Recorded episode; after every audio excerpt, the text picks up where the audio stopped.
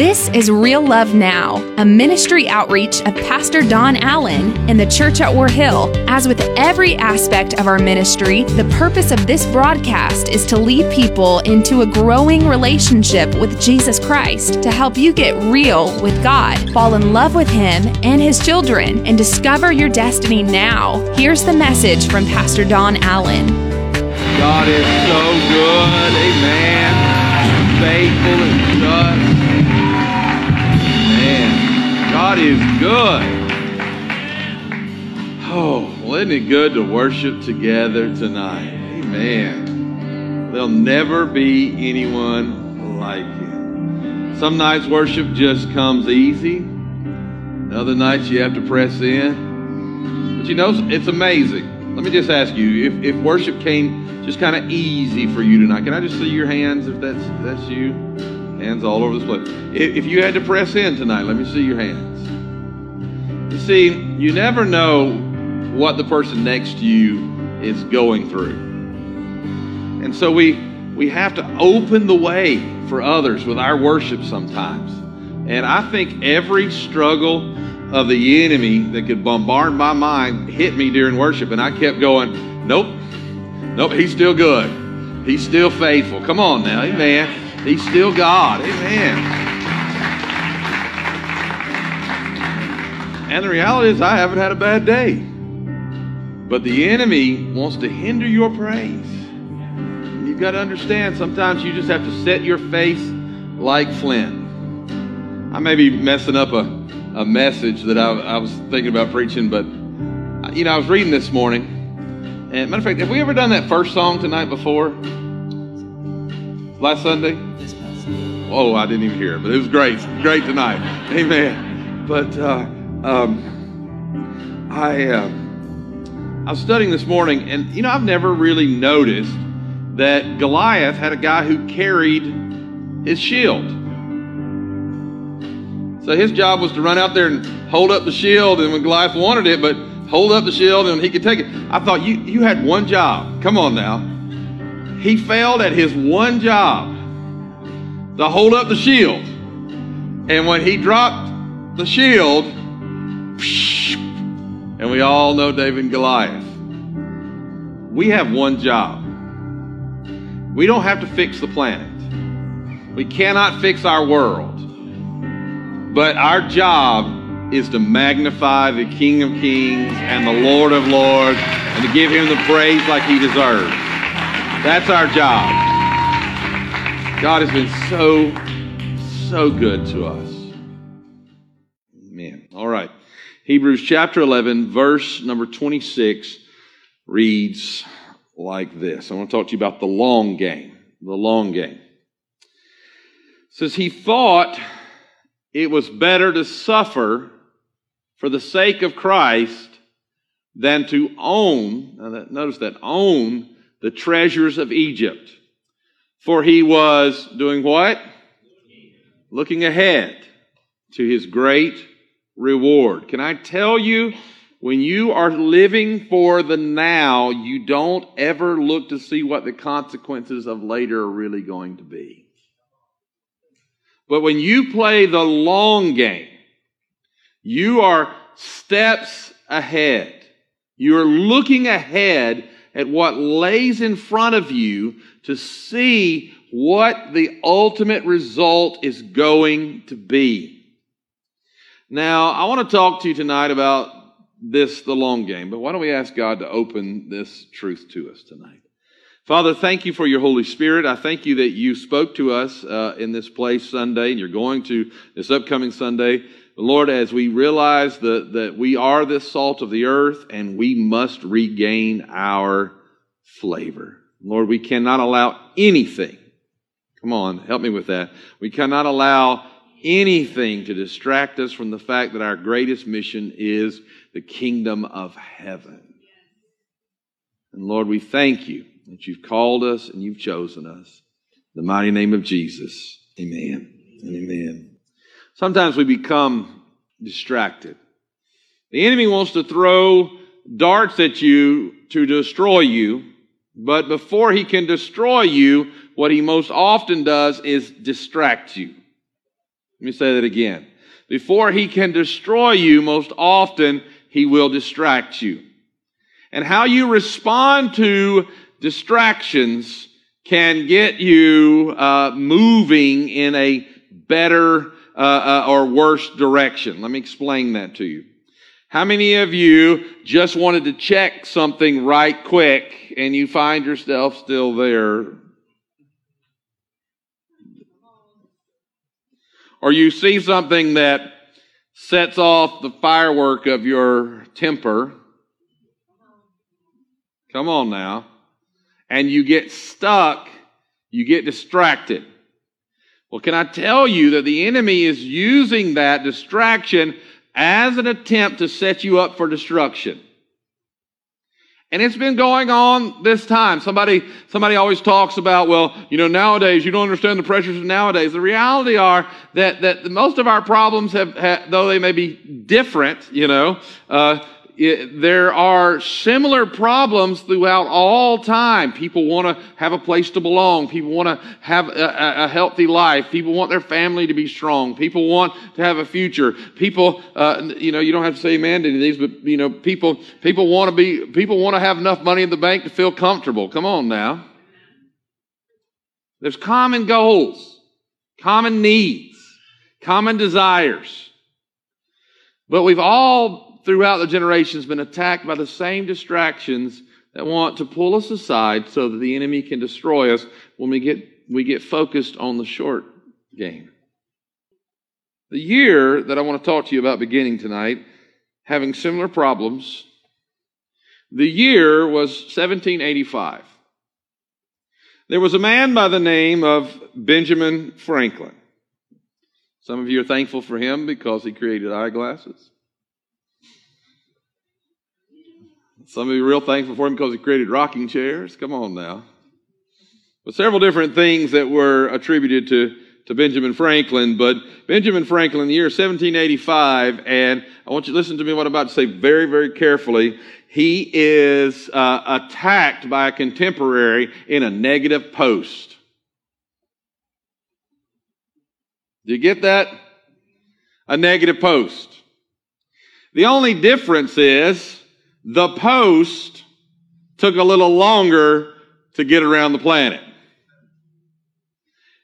You know, I was standing in a stream with my dad fishing one day. He caught a fish. I took a picture. Somebody responded within milliseconds in Israel. And my dad said, That went that far, that fast? I said, Yes, sir. It goes that far, that fast now. It goes that far, that fast. But in 1785, the way they responded to the negative posts, the posts were made in a pamphlet form, and then uh, all of a sudden that someone would attack you in a pamphlet form, and then it had to trickle around the world. So the negative posts took a little longer, than they did maybe uh, probably similar damage though along the course of the path. When Franklin was attacked, his response to the attack, listen to me carefully. Some of us could really learn from this. Some of us, I didn't say you, I said us, could really learn from this because the first response the man made to the attack, are you ready for this, was he thanked the man that was criticizing him. He thanked him.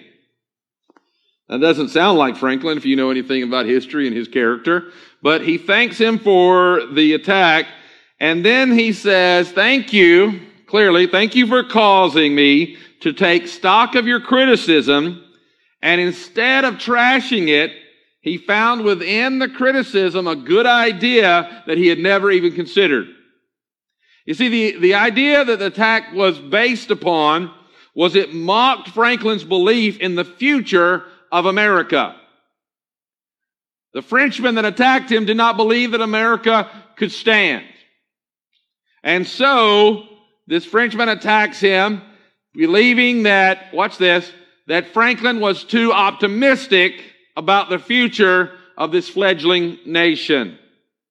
So in response to the attack that the man issued, Franklin created an endowment of 1,000 pounds in French money.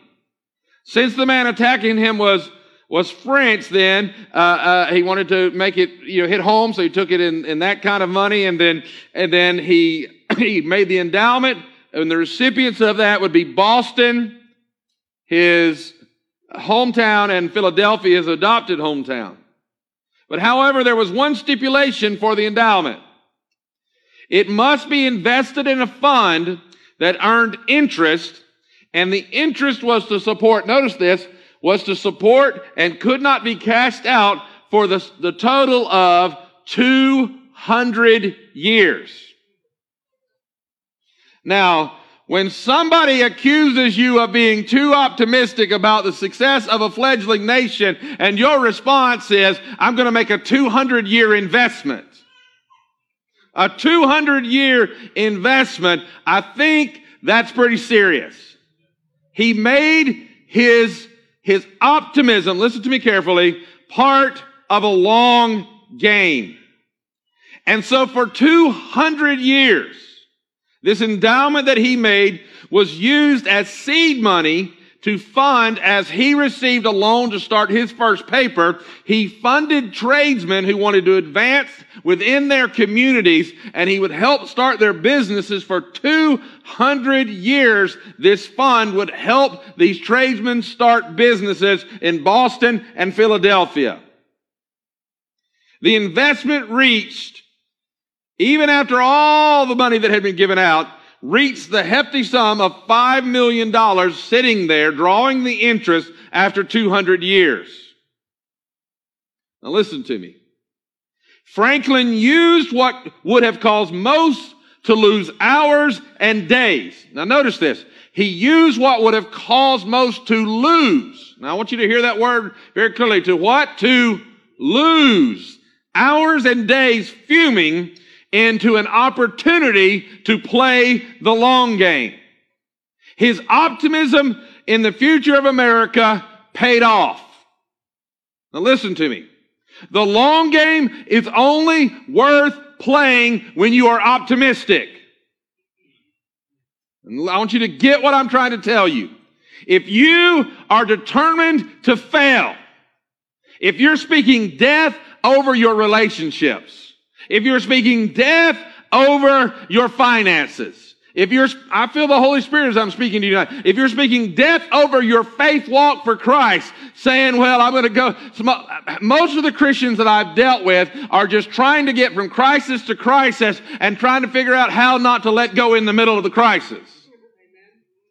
But if you've been speaking death over those things, if you're saying things like this, well, I knew this marriage would never last. I knew this friendship couldn't make it. I knew this partnership couldn't work.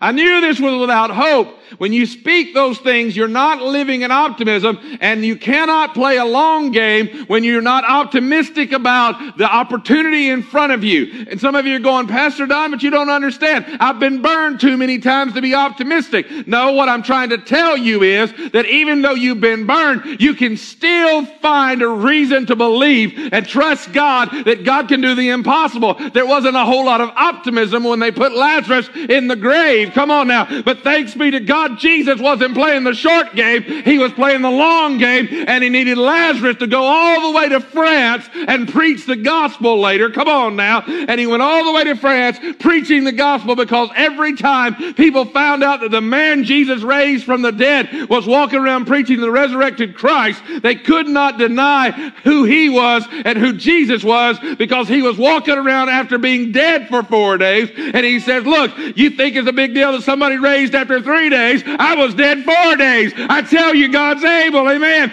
And that optimism gave life.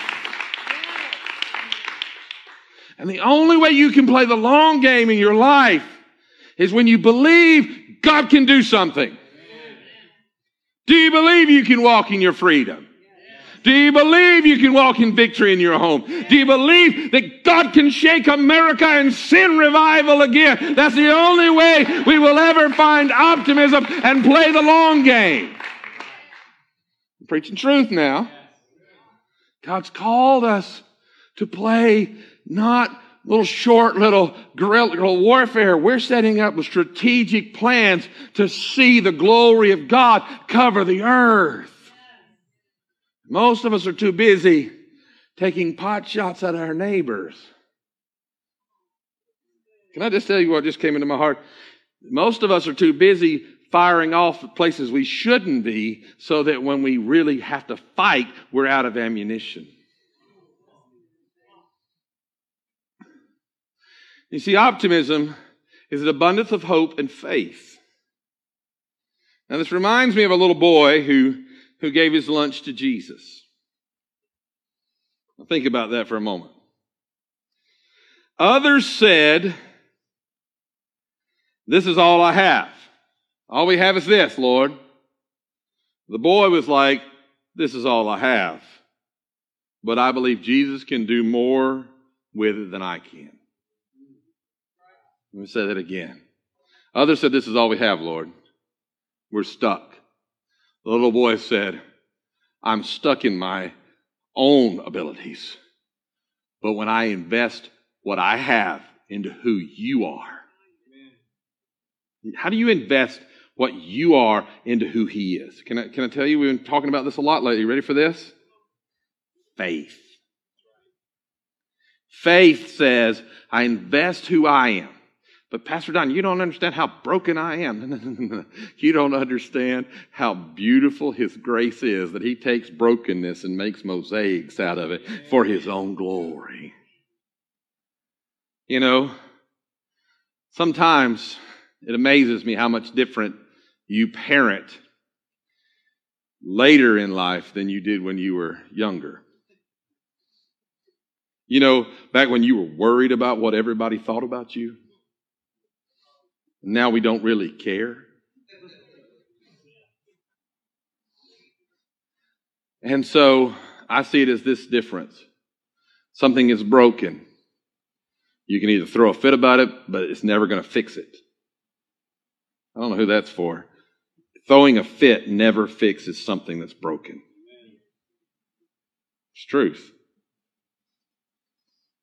But what does a righteous or mature, should I say, mature, there's a better word there, mature person do when all you have left is fragments? You make something beautiful from the fragments.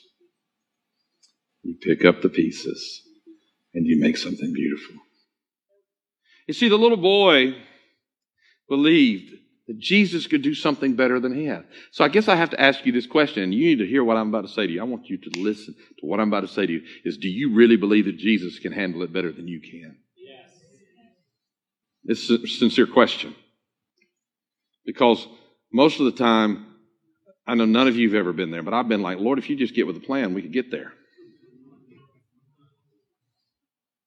Would anybody else at least be halfway honest about that?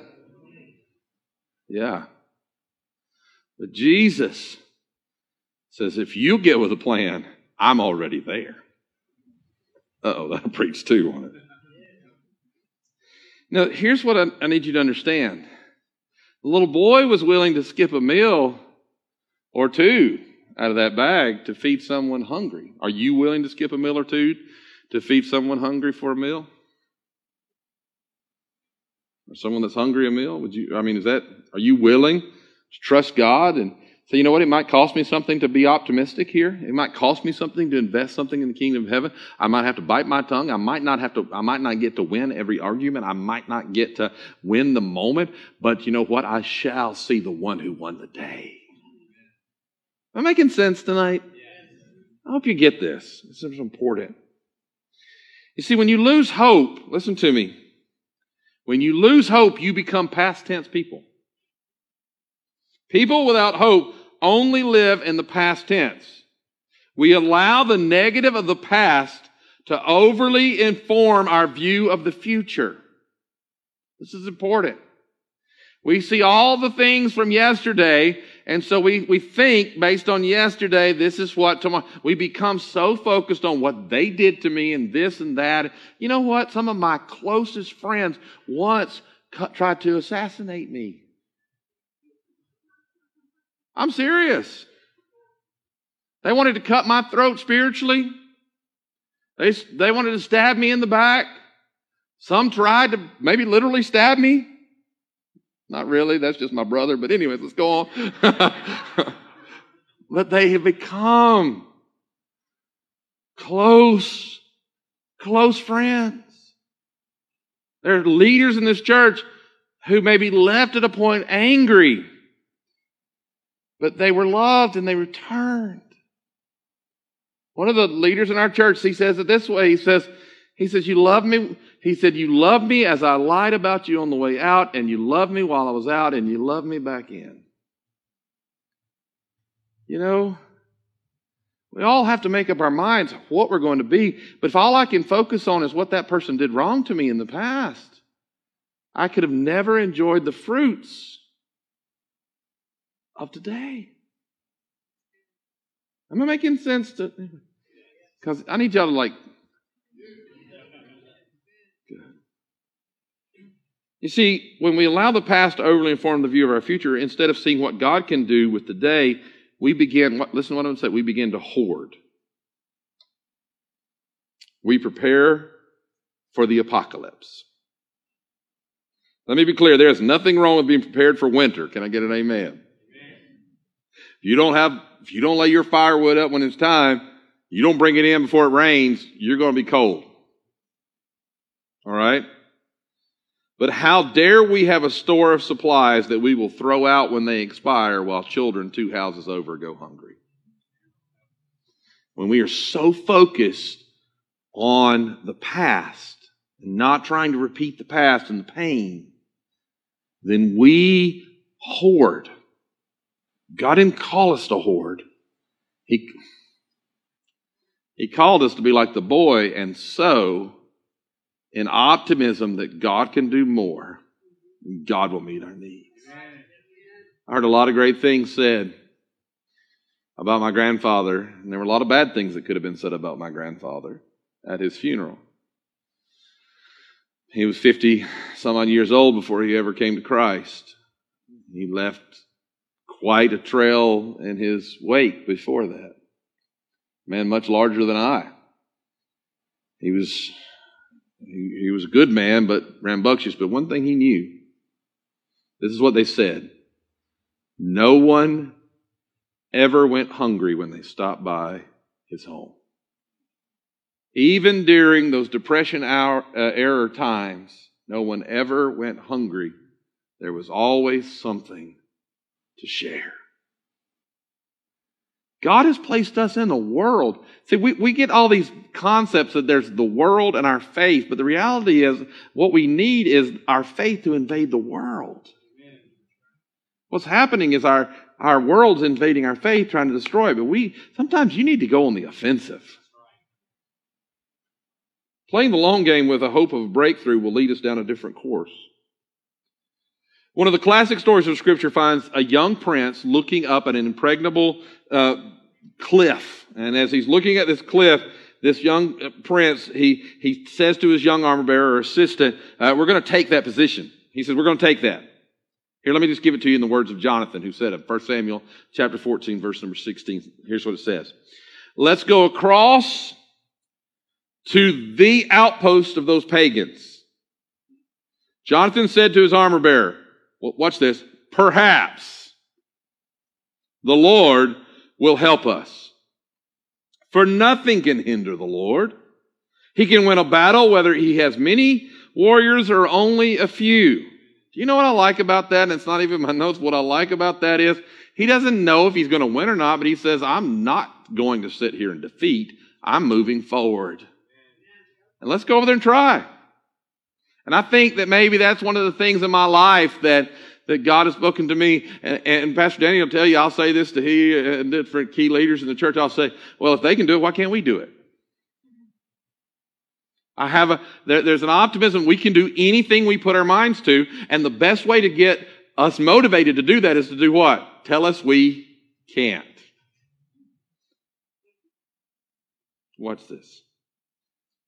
The enemy was dug in to the cliff. They held the better position. So I have to ask you, what is dug into your life? What position does it seem like? I'm speaking to you truth now. What position does it seem like the enemy holds? Listen to me. You can sit back in fear and say, This has had me for far too long. This is rooted in who I am. It's been rooted in my family for generations. I'm always been this way. Nothing will ever change. You can do that if you want. And you will give the enemy the ability to establish, according to scripture, a foothold to attack you from. And when the enemy seems like he's dug in, and it seems like he has the better position, are we going to sit back and just, just say, well, there's nothing I can do about it? I hope not. I'm looking for people who believe that the Word of God is real and that God still delivers and God still brings victory and God still sets people free, who will say, you know what? I might die trying, but I'm dying sitting here, so I'm going to go up there and I'm going to win the victory and I will be free. I will overcome. I will break through. God will move and perhaps the Lord will deliver us because nothing can hinder the Lord. But don't you understand? It's been this way. It's in your DNA. Thanks be to God. He's the writer of our DNA, and He can rewrite it if He needs to. Amen. That's good. Nothing can hinder the Lord. He can win a battle when it seems like no one else is with us. God is with you. Come on now. Say that with me. God is with me. My goodness, what has happened to me this year in the last five months, I can have a sermon that I'm sure is going to last 10 minutes, and I could preach on this two Wednesday nights in a row. Maybe your ameners have finally started working. Another long game player is found in this text tonight in Hebrews where we began. Hebrews 11. This time we'll start in verse 24. It says, It was by faith. It was by what? Faith. That Moses, when he grew up, refused to be called the son of Pharaoh's daughter. He chose to share the oppression of God's people instead of enjoying the fleeting pleasures of sin. People have asked me, where does the Bible say that sin, you know, loses its flavor fast or that it's, it's quick? There it is, right there in Hebrews. It's a fleeting. Sin might be seem good for a day, but boom, it will quickly leave and its sweet taste will become bitter. Okay? He chose to share the oppression of God's people instead of enjoying the fleeting pleasures of sin. He thought it was better to suffer for the sake of Christ than to own the treasures of Egypt. For he was looking ahead. He was looking ahead to his great reward. Listen to me. In case you haven't figured it out by reading the book of Exodus, or maybe you haven't read it in a while, everyone around Moses had lost their optimism. But Moses kept looking ahead. He kept looking toward what was better ahead. What did Moses see ahead of him? What's the scripture say there? Reward. Come on now. Reward. Now, some of you going, well, that's just, I, that, that works on my, on my, my three, something, almost four year old grandson. If you do this, Papa will give you this. Do you understand? Reward on the other side. Just all I'm asking is you want that right there? If you don't scream and pitch a fit in this store, come on now. Then Papa will give you that. Is it bribery? 100%. okay? But listen to me. We don't, we don't, we don't get that. We think, well, that's over. Nobody gives me. No, God says, if you'll honor me, there's reward ahead for you. Can I tell you what one of the first rewards you can reap is? To rest in peace. To lay down and rest. And to know that nothing is chasing you. There's been things in my life that I felt like chased me, and God said, You got to go back and make those things right. But I can tell you the rest is sweeter when you're walking in His paths. You see, there is a reward ahead for those who don't lose faith in the momentary trials. Don't let the short game rob you of the long game. I'm going to quote a coach. I won't tell you the team. But he said, We play differently in August than we do in November. We play differently in December than we do in November. And if we get to play in January, we have to play differently in January. He doesn't go into the season thinking, one of the reasons why his team has won his conference championship over and over again.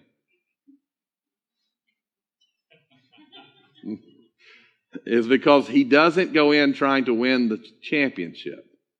He goes in doing the everyday that's necessary to line him up for the reward that waits in January. You see, some of us are not sure that we're determined not to turn back. It's time to make that decision. I'm not going back. I'm done turning back. There's no going back. Pastor Don, what's the first step into uh, not going back? Can I tell you what the first step in not going back is? Are you ready for this? Admit that you're not going back. I mean, seriously. And then are you ready for this?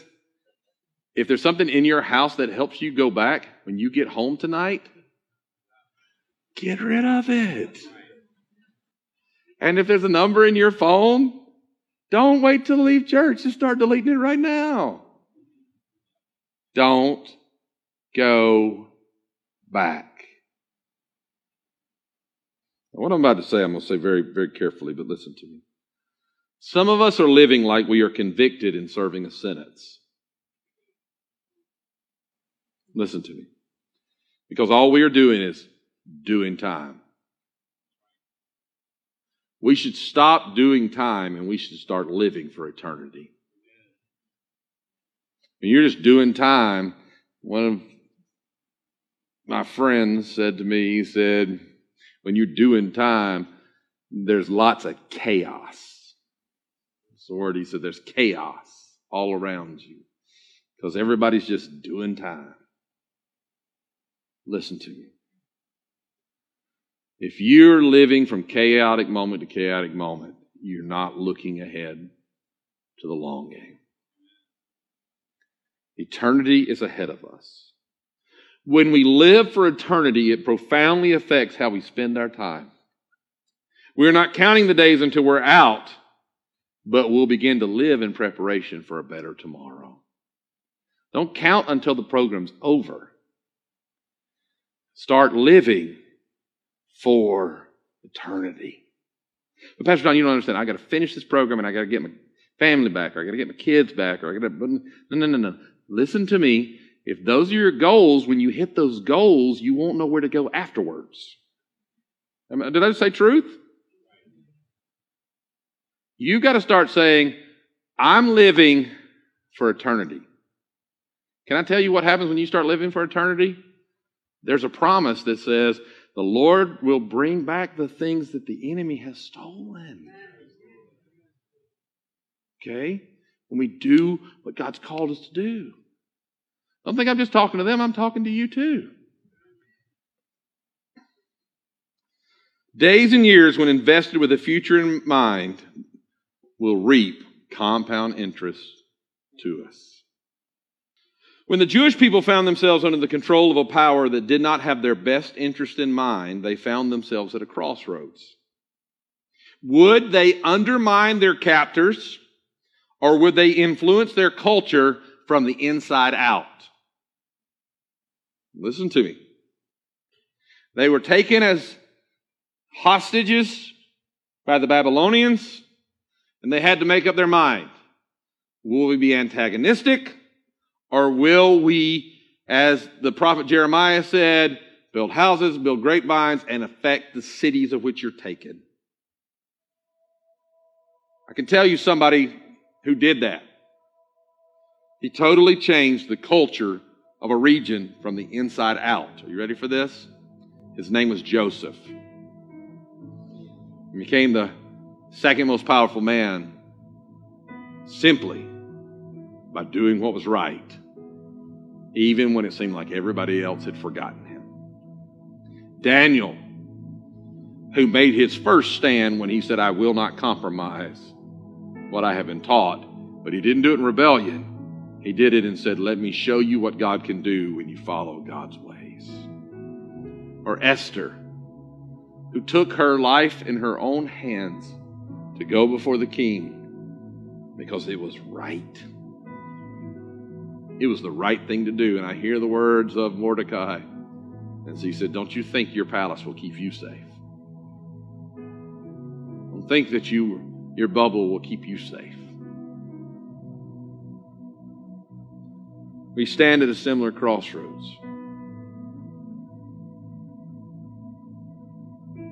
Will we consume culture? It blows my mind. We'll rant against the system, but we consume the culture. We know all the dirty lines of all the dirty shows. Will we condemn culture? Will we copy culture? Can I give you another alternative instead of consuming it and copying it and condemning it? How about we create culture? How about we create culture? You see, we stand for what is right. We speak in truth. But truth is not a missile to destroy, but rather a lever to attempt to free that which is bound. You listen to what I'm about to say. Quit cursing the darkness start lighting candles.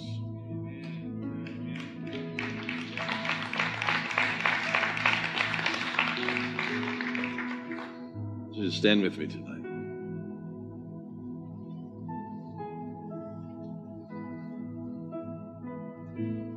Let us create culture. Pastor Don, the wind swirls around us. Yes. The only wind I feel in here right now are these fans blowing, these air conditioners or heaters or whatever's going right now. It's the only thing I feel. Could it be that when we stop copying and condemning and, and, and, and, consuming all the negativity of the world we live in, and we start creating the culture of righteousness, that there might be a stronger wind in the building. That, as it were on the day of Pentecost, when they were all together in one accord, they, can I tell you what one accord means? They had a similar order, culture, and they suddenly were consumed by a rushing, mighty wind. Could it be that the power within us, the very reason that the Hebrew boys did not weren't consumed in the fire. The law of thermodynamics that says if the fire within you is greater than the fire outside of you, then you can't, that the fire within you will prevent the outside from burning you. Could it be that instead of us trying to keep the wind out, the wind breaks out?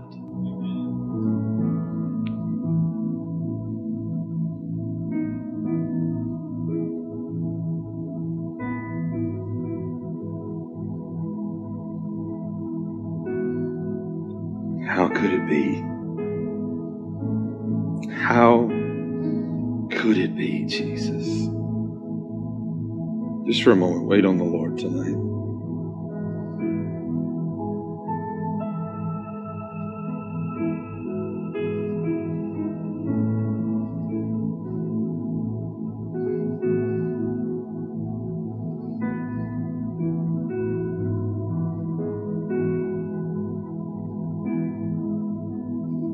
Jesus, Jesus. Jesus, Jesus.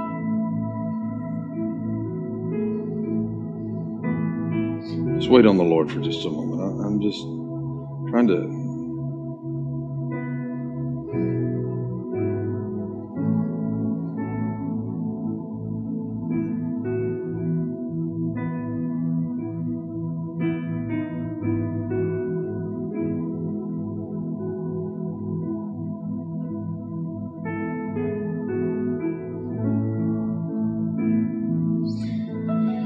How could it be? Made me think of the old song, and can it be? And can it be that I should gain an interest in the Savior's blood?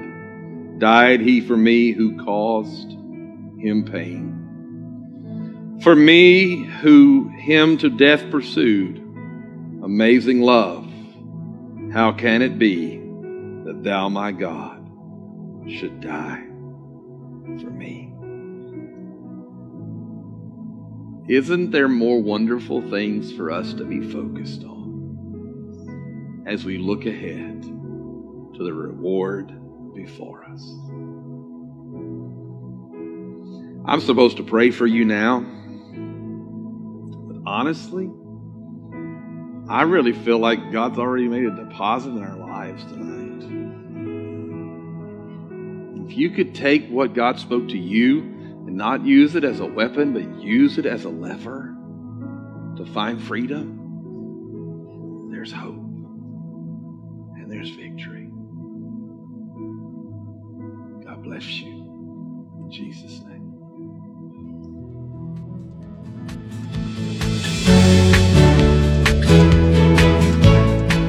That's today's word from Pastor Don Allen to help you get real with God, fall in love with Him all over again, and live out your destiny now. To learn more about our pastor and the ministry of the church at War Hill, join us online at warhill.com. Then join us in worship at one of our North Georgia locations. Service times are Sundays at 8:15, 9:30, and 11 a.m., where you will find real love now.